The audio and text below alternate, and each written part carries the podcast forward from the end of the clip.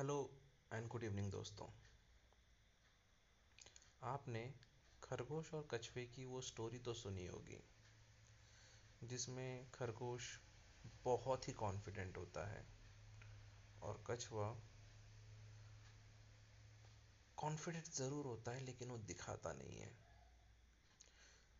खरगोश जो है कॉन्फिडेंट इतना होता है कि वो पेड़ के नीचे सो जाता है, क्योंकि वो ये सोचता है कछुआ बहुत ही धीरे चलेगा और वो ज़रूर ये रेस आसानी से जीत जाएगा।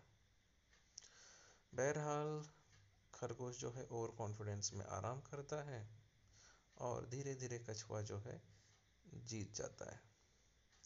छोटी सी स्टोरी है, बचपन में सुनी थी, लेकिन इसी कहानी का एक दूसरा पहलू भी है।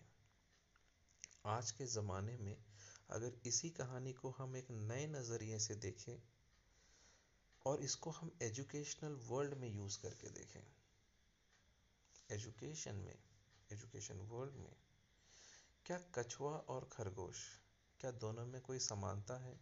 कोई तालमेल है? कोई इक्वालिटी है? नहीं ना। तो हम हर एक बच्चे को एक जैसा क्यों देखें? हर बच्चा अपने आप में यूनिक है।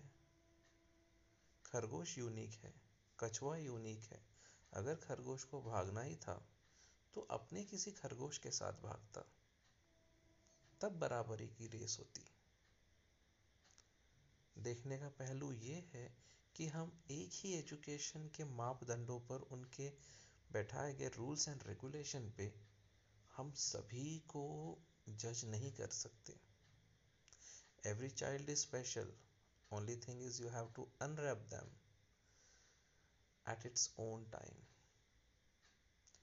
हर फूल, हर कली अपने आप में खास होती है उसे जब खिलना होता है, वो तब खिलती है और तब अपनी सुगंध को हवा में बिखेरती है बस उसी तरह से बच्चे भी हैं इसको इस रैट रेस में भगाने की ज़रूरत नहीं है कि खरगोश ही आगे जी आएगा खरगोश ही जीतेगा, कछुआ ही जीतेगा। नहीं, सभी अपने आप में एक हीरो हैं, सभी अपने आप में सक्सेसफुल हैं। आज नहीं तो कल। वो स्टूडेंट, वो बच्चा ज़रूर जीतेगा। आप उसके फ्यूचर की चिंता मत करिए। आज ट्वेंटी फ़र्स्ट सेंचुरी में इतने सारे ऑप्शंस है करियर से कि बच्चा कहीं ना कहीं कुछ ना कुछ ज़रूर कर लेगा। It's a creativity kind of thing आप बस क्रिएटिविटी पैदा करिए क्यूरियोसिटी पैदा करिए बच्चे में। इस रैट रेस में भगाने की ज़रूरत नहीं है। हर किसी को एक ही रेस में भागने की ज़रूरत नहीं है। And that is not called success कहानी बदलने की देरी है। खरगोश खरगोश के साथ भागे और कछुआ कछुए के साथ। लेकिन भागना क्यों है? जाना तो कहीं नहीं। मंजिल सिर्फ़ एक ही है, और वो है सेटिस्फैक्शन एक अच्छा इंसान, एक अच्छी सोसाइटी वही शिक्षा का एकमात्र चीज़ है जो सभी को एक जिम्मेदार नागरिक बनाए। अगर आप मेरी बातों से सहमत हो तो ज़रूर मुझे बताएँ। डिटेल्स आपको यहाँ मिल जाएँगी। ठीक है?